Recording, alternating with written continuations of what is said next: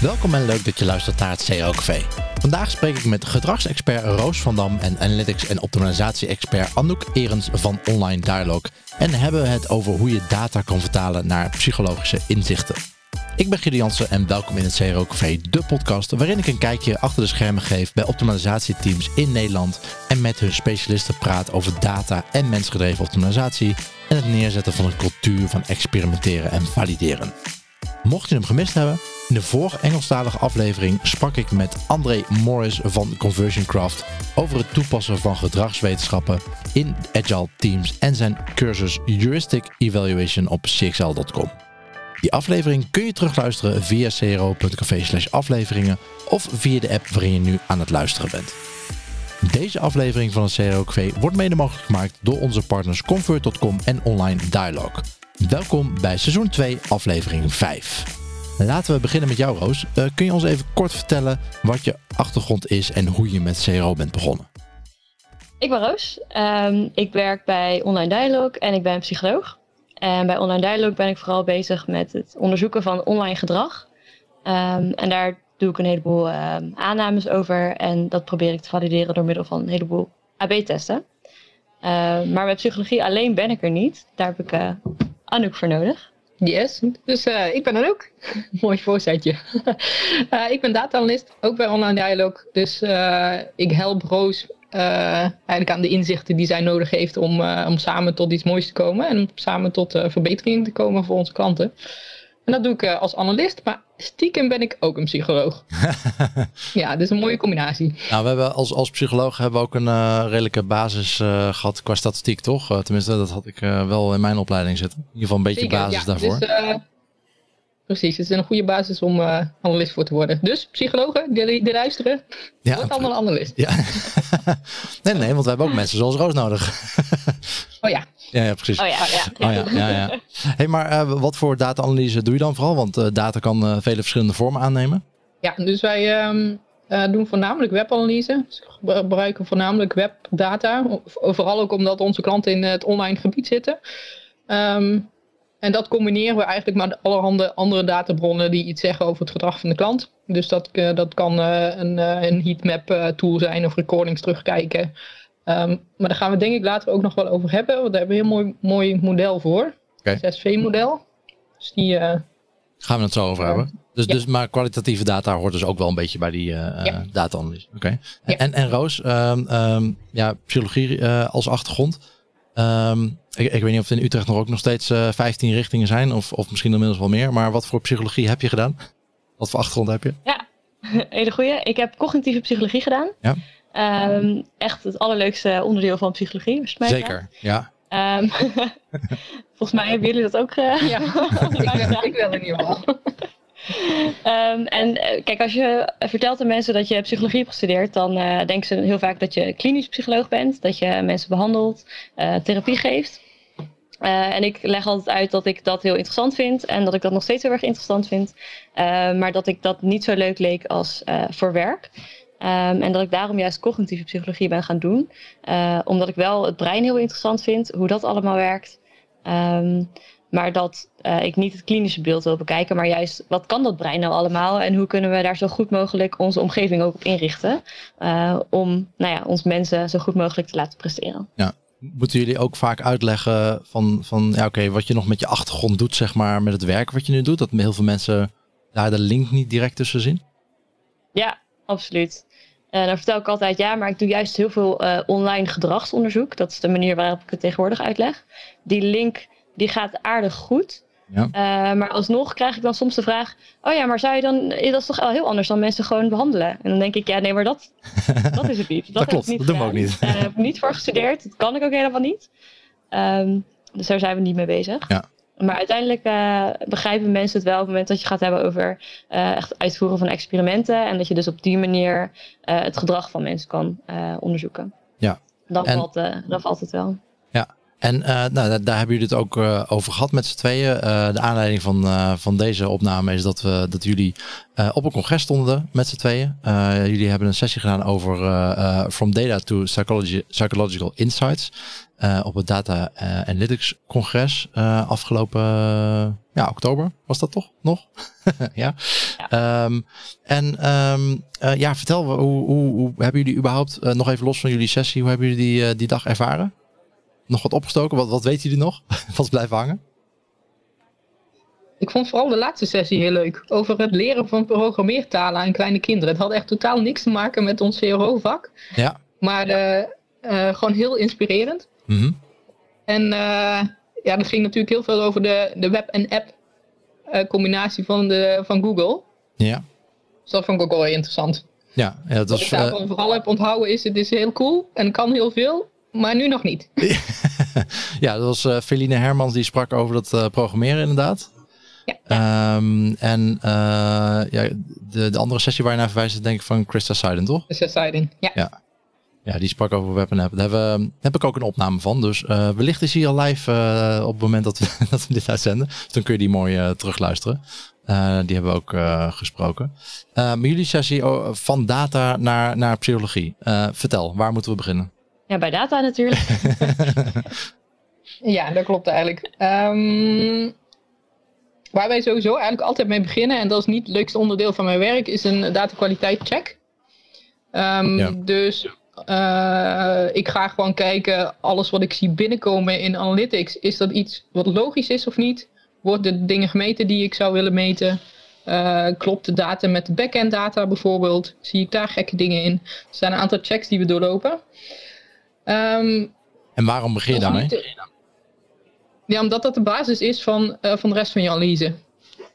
Um, op het moment dat jij een analyse gaat doen op data die niet klopt, dan uh, sluit je analyse ook nergens meer op.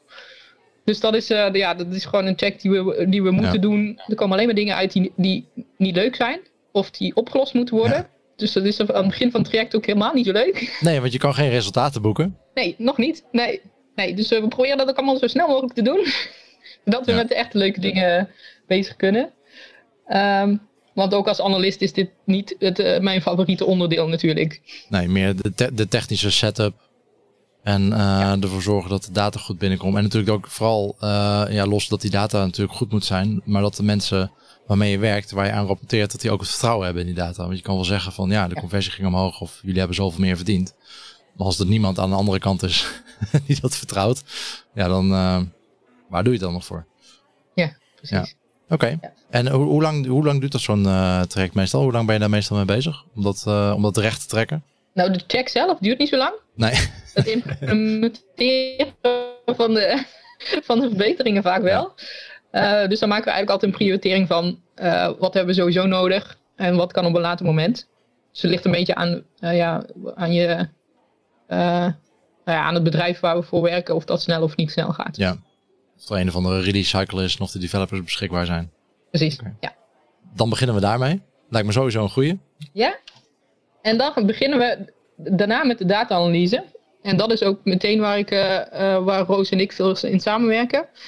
Uh, want in plaats van dat ik de hele data-analyse ga doen en daar heel veel uren in ga stoppen, kijken we van tevoren wat willen we weten. Wat zijn aannames die er nu al leven bij een bedrijf? Um, wat zijn dingen die we sowieso willen valideren? Um, zodat ik een beetje sturing heb. Want het moeilijkste van een analist zijn is uh, stoppen, denk ik. Er is altijd meer te doen. Ja, er is altijd meer. En er is altijd uh, uh, nog meer uit te zoeken totdat je verdwaald bent in een segment waar bijna niemand, niemand meer, meer in zit. Um, dus om dat te voorkomen spiegelen we eigenlijk heel veel. Dus dat is altijd met de psycholoog. Ik doe ook meestal maar een uurtje of twee gewoon echt alleen maar de basiscijfers. Um, voordat ik met Roos ga overleggen van hey, wat zien we hier nu? Uh, zien we hier al opvallende dingen um, waar ik op, verder moet? En dan blijven eigenlijk gedurende het hele traject blijven dat doen. Zodat je altijd een uh, rugspraak hebt over, over de data die je ziet. Um, dus dat is eigenlijk de basis. Maar dan komt het leukste, want dan ga je het interpreteren. Want ik kan heel veel data uitzoeken en daar niks bij je vertellen. En uh, gewoon zeggen, kijk, dit is uh, hoe mensen over je website navigeren. Maar dat is natuurlijk niet wat je eigenlijk wil weten. Je, zou, je wil weten of de, je aannames kloppen en of daar verbeteringen uit voortkomen. En dan gaan we valideren. Dus dat is eigenlijk het stukje um, waar we altijd mee beginnen. Dus eerst die datakwaliteit checken en daarna de uh, gedragsstudie. Online Dialog is al tien jaar een toonaangevend CRO-bureau waar mensen, kwaliteit en kennisoverdracht centraal staan. Ze zijn een specialist omdat ze zich alleen richten op optimalisatie en klantgedrag. Het team zorgt voor online groei en waardevolle inzichten in je bezoekers en optimaliseren samen met jou de verschillende onderdelen van je CRO-programma, zoals websites, sales funnels en customer journeys. Voor meer info ga je naar onlinedialog.nl. En uh, bij zo'n uh, uh, bij zo'n analyse, nee, je kan, kan ook ja, oneindig veel segmenten maken natuurlijk, waar je naar gaat kijken. Wat zijn de segmenten die een beetje standaard op je lijst staan, waarvan je denkt van oké, daar, daar zit meestal wel, zitten meestal wel verschillen tussen? Nou, we beginnen eigenlijk heel hoog over, dus device verschillen, nieuw returning, gewoon best wel heel basis dingen. We gaan daar steeds dieper in. dat verschilt natuurlijk per segment of per, per klant, per klanttype. Um, maar denk bijvoorbeeld ook aan hoe komen mensen binnen? Uh, in wat voor mindset zijn ze dan? Hoe doorlopen ze dan een website? Hoe vergelijk je dat met andere segmenten? Um, maar je kan ook denken aan uh, segmenten die bijvoorbeeld al binnen een bedrijf leven, waarvan ze zeggen we weten dat we heel veel van dit soort bezoekers hebben. Dan gaan we daar naar kijken. Of dat echt zo is en of we dat kunnen onderbouwen. Ja. Oké, volgende stap. Volgende stap. Goeie. Oh ja, dan gaan we, misschien is het goed om nu eventjes over het 6V-model te hebben. Ja. ja. Misschien dat jij die kan uitleggen, Roos? Um, laten we hem er even bij pakken. Het 6V-model gebruiken we om uh, ons onderzoek te doen. En um, nou ja, het 6V zegt het al. Het zijn uh, zes woorden die met een V beginnen. En aan de hand daarvan proberen we dus um, het, onder andere het gedrag in kaart te brengen, maar ook nog veel meer onderzoek te doen naar het bedrijf. Uh, wat is de concurrentie? Uh, wat is de waarde die het bedrijf heel erg belangrijk vindt? Uh, en al deze informatie die bepaalt uiteindelijk op welke manier we gaan optimaliseren. Een voorbeeld bijvoorbeeld, um, je, je kan best wel hebben dat wij denken, hey, als we dit nu gaan veranderen, dan gaat conversie echt ontzettend omhoog. maar dat een bedrijf zelf denkt, ja, ehm, dit is niet helemaal wat wij willen uitstralen. Dus die test kunnen we wel doen, maar we zullen dat nooit gaan doorvoeren. Nou, dat is natuurlijk heel erg belangrijk, ja. want van tevoren wil je dat al uitsluiten. Uh, dat soort testen wil je gewoon niet doen. Nou, het 6V-model, uh, dat staat dus allereerst voor value. Uh, nou, dat is dus die waarde van het, van het bedrijf waar we ons binnen willen blijven. dan het tweede is versus. Ehm, nou, dat heeft te maken met ja, concurrenten. Dus ehm, als jij telefoons verkoopt uh, wat doen alle andere bedrijven die telefoons verkopen? Hebben we daar wat aan? Uh, zijn die ook aan het testen, aan het experimenteren? Kunnen we dat van elkaar leren, ja of nee? Uitvogelen van een soort unieke waardepropositie. Valt dat er ook onder? Ja. Um, nou, op zich zijn wij niet heel veel bezig met waardeproposities. Of, um, maar het geeft natuurlijk wel aan wat anderen al doen. Ja. En is dat misschien iets wat, waar jij ook uh, bij wil aansluiten? Of wil je juist iets anders doen? Ja. Dat kan natuurlijk een keuze zijn. Uh, die keuze die zal niet zo snel bij ons liggen, maar eerder bij het bedrijf. De derde is uh, View. En dat is eigenlijk gewoon de webanalyse. Dus wat Anouk net vertelde. dat zijn echt de funnels, de heatmaps, het, het, gedrag op de pagina. nou ja, wat laten bezoekers nou online aan ons zien? -hmm. dan komt Validated. Nou, Validated, daar hecht ook wel veel waarde aan net als de webanalyse, omdat uh, dat eerder uitgevoerde experimenten zijn. En die eerder uitgevoerde experimenten die vertellen ons natuurlijk ontzettend veel over het gedrag uh, van bezoekers op de website. Uh, dat komt omdat die experimenten allemaal voortkomen uit een hypothesemodel waar wij vandaan werken. en op het moment dat wij dus iets over dat hypothesemodel kunnen zeggen, leren we dus heel veel over, over het gedrag. en daarom zijn die eerder uitgevoerde experimenten zo van belang. Um, dan hebben we Verified. Uh, dat is wetenschappelijk onderzoek. Uh, ja, vanuit de psychologie uh, weten we dat er ontzettend veel onderzoek is gedaan. naar een heleboel soorten aankoopprocessen, besluitvormingsmodellen. nou, daar kan je gewoon een heleboel over vinden. en zo ook voor iedere soort ja, industrie die er is, kan je online een heleboel wetenschappelijke artikelen vinden. En dat helpt ons heel erg, want soms dan kunnen we niet zo goed bepalen wat nu heel veel effect heeft op het gedrag. Ja. Uh, maar vanuit de wetenschap kunnen we dan uh, iets gaan testen. Ja, en, en sociale wetenschappen heeft natuurlijk niet uh, de beste naam de afgelopen jaren. Dus dit, maar het is natuurlijk het mooie dat wij online zitten, dat we het gewoon ook kunnen valideren of het werkt of niet. Klopt, ja. De, nee, de sociale wetenschappen die liggen een beetje onder vuur. Um, maar het leuke is wel dat, of nou, dat het probleem vaak was, is dat er gewoon veel te weinig uh, mensen in de uh, onderzoeken zaten. Uh, maar ja, ja, wij hebben natuurlijk het voordeel van het grote online netwerk wat er is en alle mensen die online zijn. waardoor als wij dit soort dingen willen testen, we in ieder geval een groot genoeg groep hebben om, ja, om dat te doen. Ja, precies. En ik zie ook steeds meer initiatieven dat vanuit universiteiten dat ook de hypotheses vooraf gepubliceerd moeten worden. en daarna het onderzoek gedaan wordt. Dat is ook wel fijn. Dat is ook wel een goede ontwikkeling, denk ik. Ja, zeker weten. Ja. We hebben nog één V te gaan.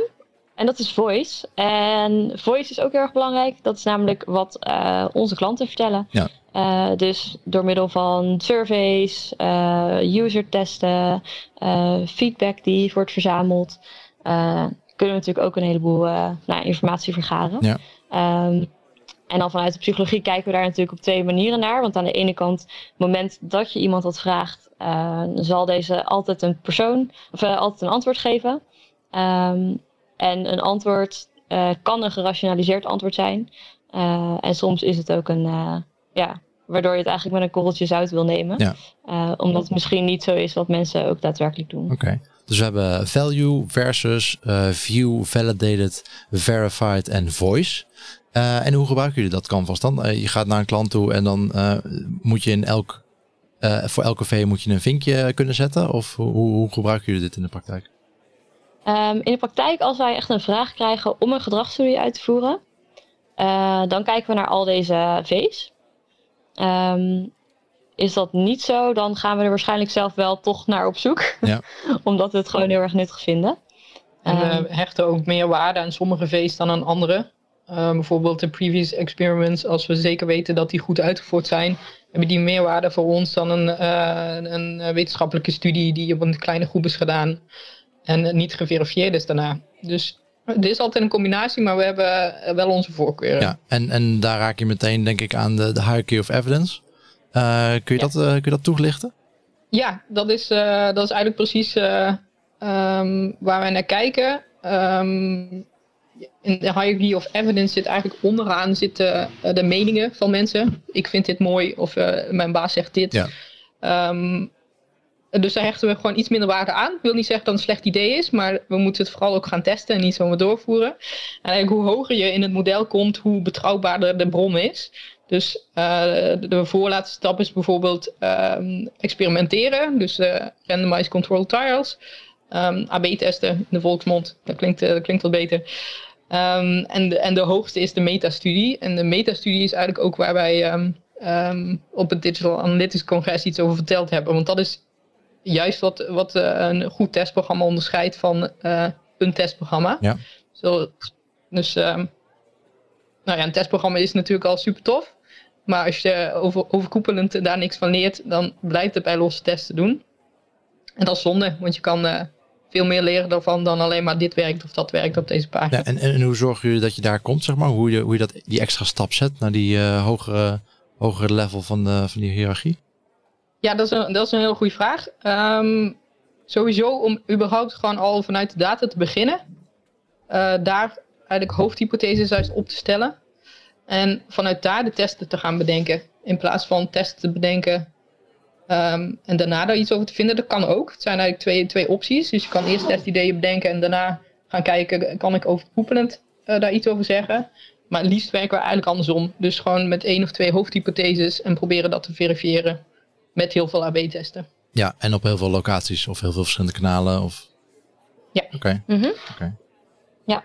En uh, uh, de, voor de duidelijkheid, die hierarchy of evidence, uh, die, die zes V's, dat hebben jullie bedacht. Hierarchy of evidence, dat dat is niet iets nieuws.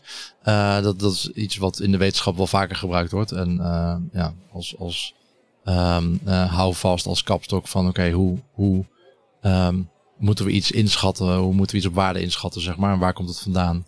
En ehm, eh, wat kunnen we ermee?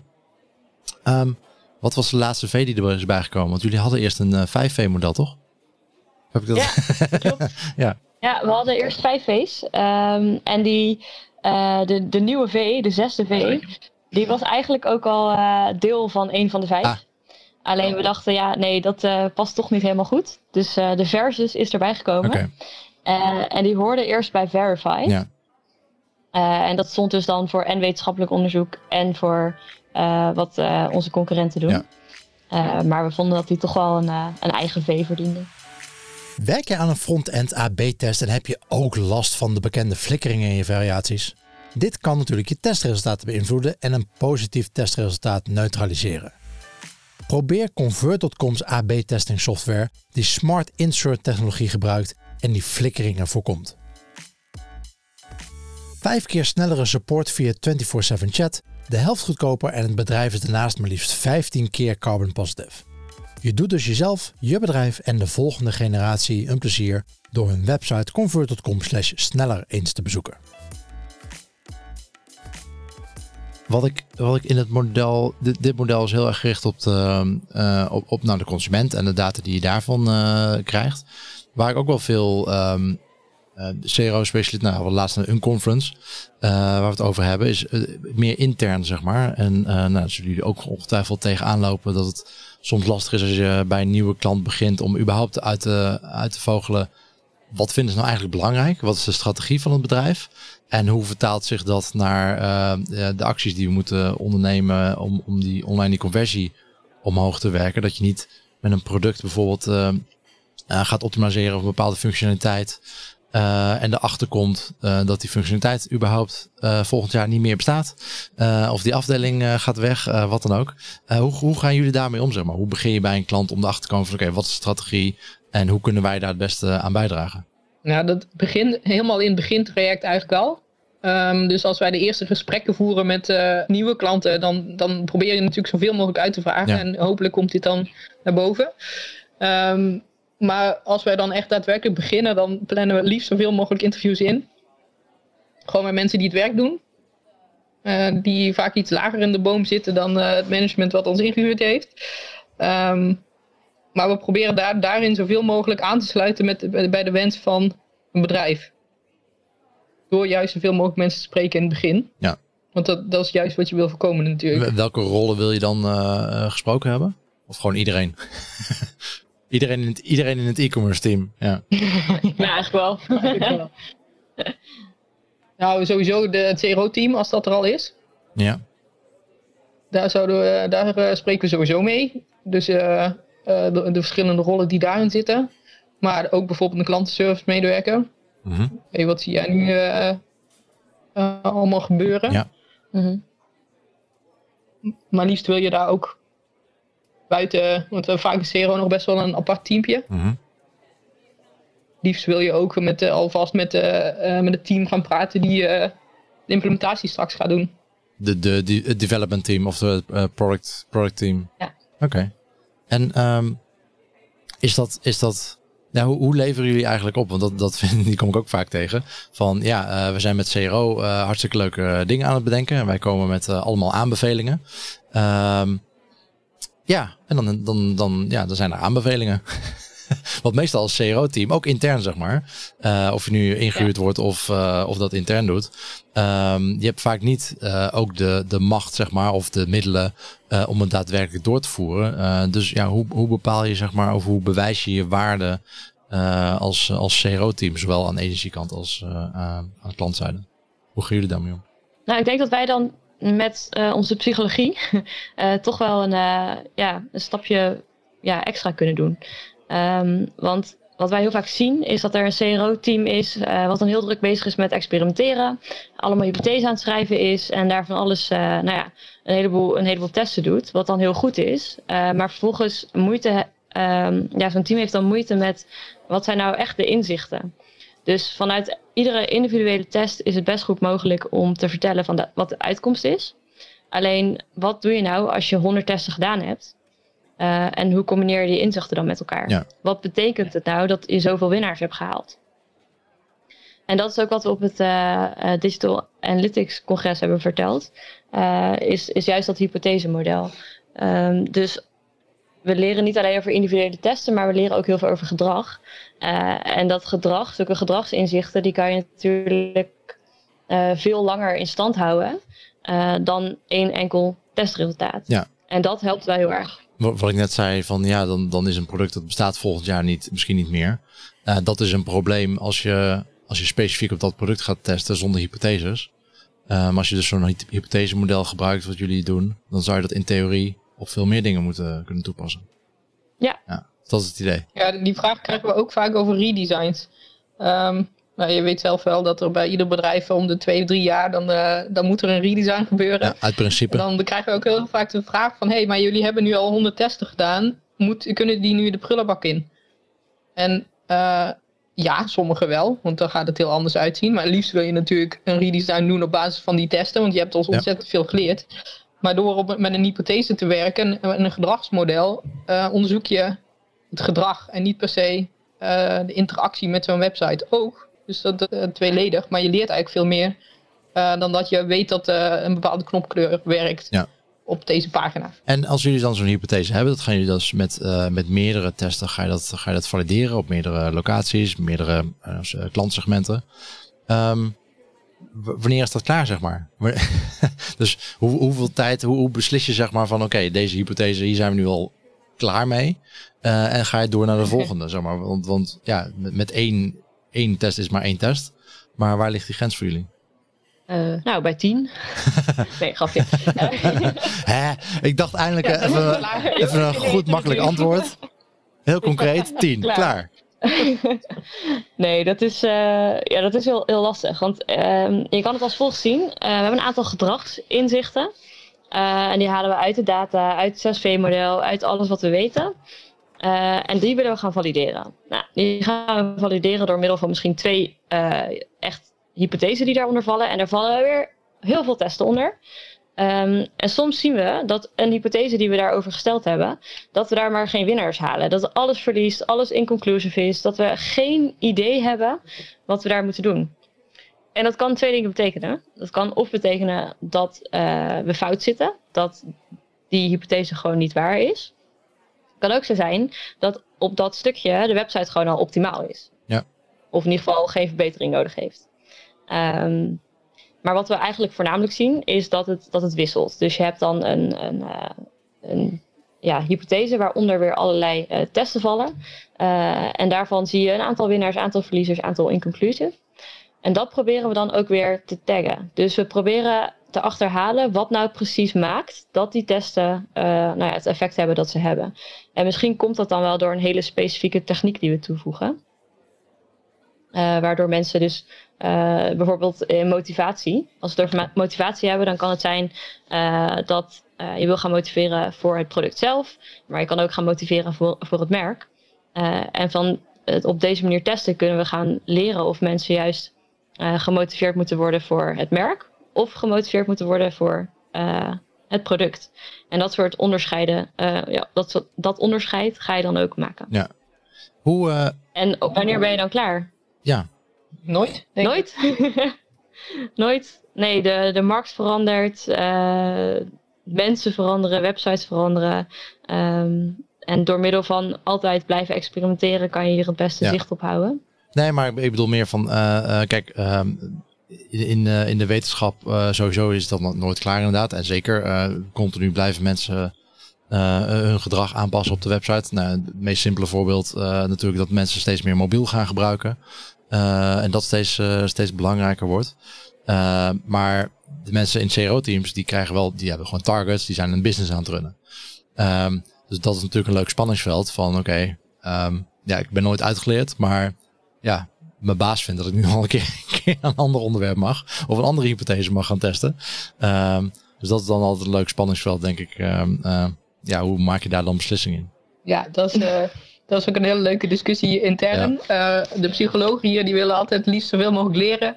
Uh, wij als team uh, moeten gewoon ook geld op de plank brengen. Ja. Dus we zoeken eigenlijk altijd naar de combinatie daarvan. Ja. Zoals wij zien dat een van die hypotheses alleen maar verliezers oplevert, ja, op een gegeven moment ga je daarmee stoppen. Want leuk dat je er heel veel van leert. Maar als je geld kost of eh, niks oplevert, dan, dan, eh, ja, dan heeft het niet zoveel zin. Ja, of, of je moet het dan kunnen framen op de manier van... Kijk, dit wilden jullie invoeren. Dat hoeven we nu niet meer in te voeren. Dus we besparen heel veel geld. Ja. Ja. Ja, ja, dat kan ook. Hey, en ehm, eh, eigenlijk, nou, jullie hebben dus over eh, hoe kun je van data naar inzichten komen.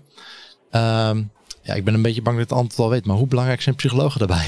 Heel belangrijk. ja, de meeste, Ja, kijk, dat de- vraag je aan twee, twee ja, precies. Eh, gesteld door een andere psycholoog. Dus, ehm, eh, maar de- kijk, bij de meeste bedrijven is het nog steeds. Er zijn niet, eh, die hebben geen psycholoog in dienst, of althans niet in die functie. Er zijn natuurlijk belachelijk veel psychologen opgeleid.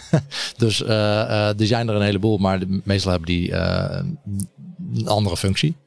Ehm, maar zien jullie, zien jullie dat vaak als is dat vaak een gebrek, zeg maar? Is dat echt een, een essentieel iets? Lopen bedrijven daar echt op vast als ze, als ze die, die kennis niet in huis hebben? Ehm, nou, wat we heel veel zien is, ehm, wij geven ook heel veel opleiding. En eh, psychologie kan ook een heleboel inspiratie bieden. Dus eh, waar je misschien eh, voorheen naar je website keek en je dacht, oh, dat heeft misschien een andere plek nodig. Oh, we moeten een nieuwe speed toevoegen. of we moeten een knopkleur veranderen. geeft psychologie natuurlijk een heleboel verschillende soorten eh, invalshoeken van hoe je ook dingen kan veranderen op een website zonder dat het een kleur van een knop is. Dat zou een Ik keer denk dat fijn je zijn. daar heel veel. ik denk dat je daar heel veel mee kan eh, bereiken. Ja. Ehm, maar goed, die techniek, frameworks en eh, ideeën die er allemaal zijn, die kan je allemaal vinden. Dat is gewoon een kwestie van een Google-opdracht. en daar kan je een heleboel informatie op vinden. Het belangrijke wat wij vinden vanuit de psychologie, is dat eh, het toepassen van een van die technieken, eh, dat dat geen trucje is, maar dat dat wel echt onderbouwd is door de data en door de informatie die je van tevoren hebt eh, gekregen. En wat we wel merken dan, is dat je op basis van het gedrag, je dus hele andere technieken gaat inzetten dan op het moment dat je naar een website kijkt en denkt, oh, we moeten gewoon dit doen. En we zien wel wat er gebeurt. Ja. We doen ook wel eens eh, het verschil tussen eh hypothesegedreven onderzoek en eh, eigenlijk gewoon testideeën. En wat we zien dat, is dat bij klanten waar we dat doen, dat het winnaarspercentage van de hypothesegedreven onderzoeken gewoon hoger ligt. Dus in die zin kunnen we het ook nog aantonen in, in cijfers. Ja, en, en de mensen die dan eh, die skills niet in huis hebben, eh, kun, kun je even een korte plug doen voor jullie eh, opleiding? Altijd goed. Waar, eh, wat, wat bieden jullie? Ehm, nee, we, hebben, we hebben een hele leuke cursus voor eh, conversieoptimalisatie. Dat zijn vier woensdagochtenden waar je alles leert over eh procesmethode, eh datastatistiek, psychologie en UX.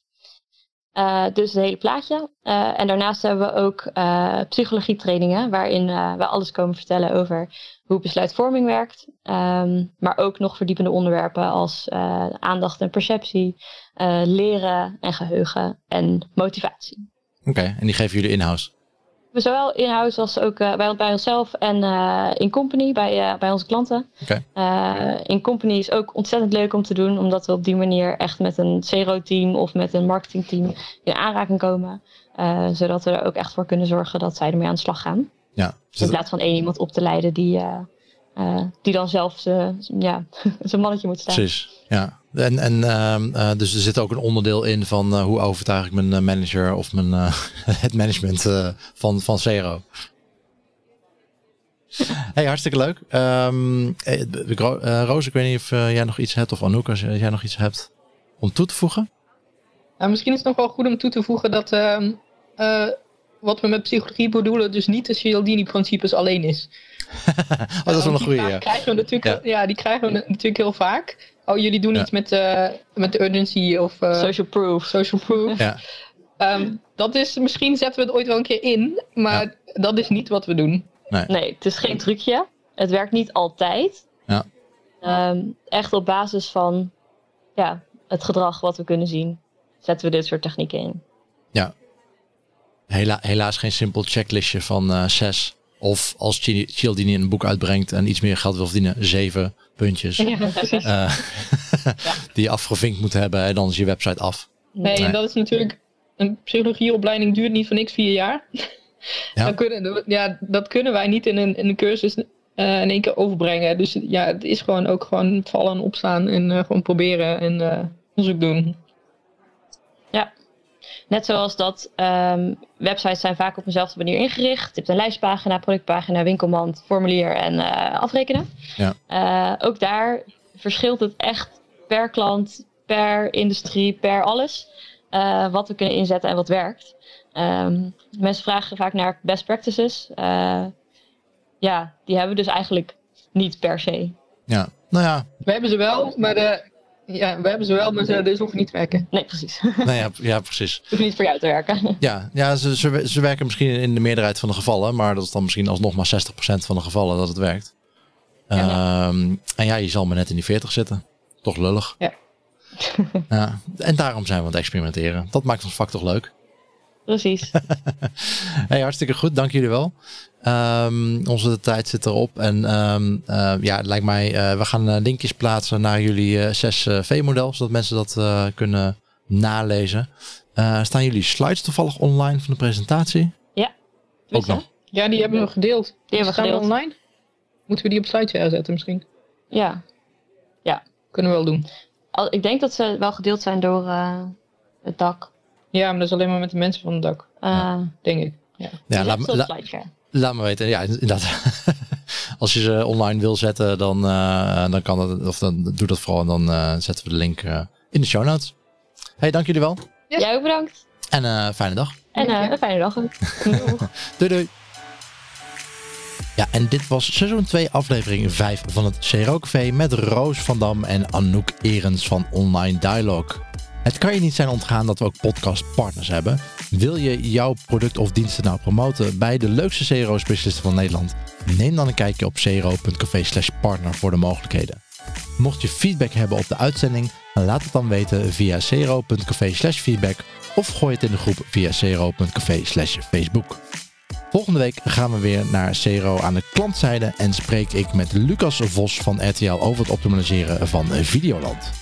Tot dan en always be optimizing.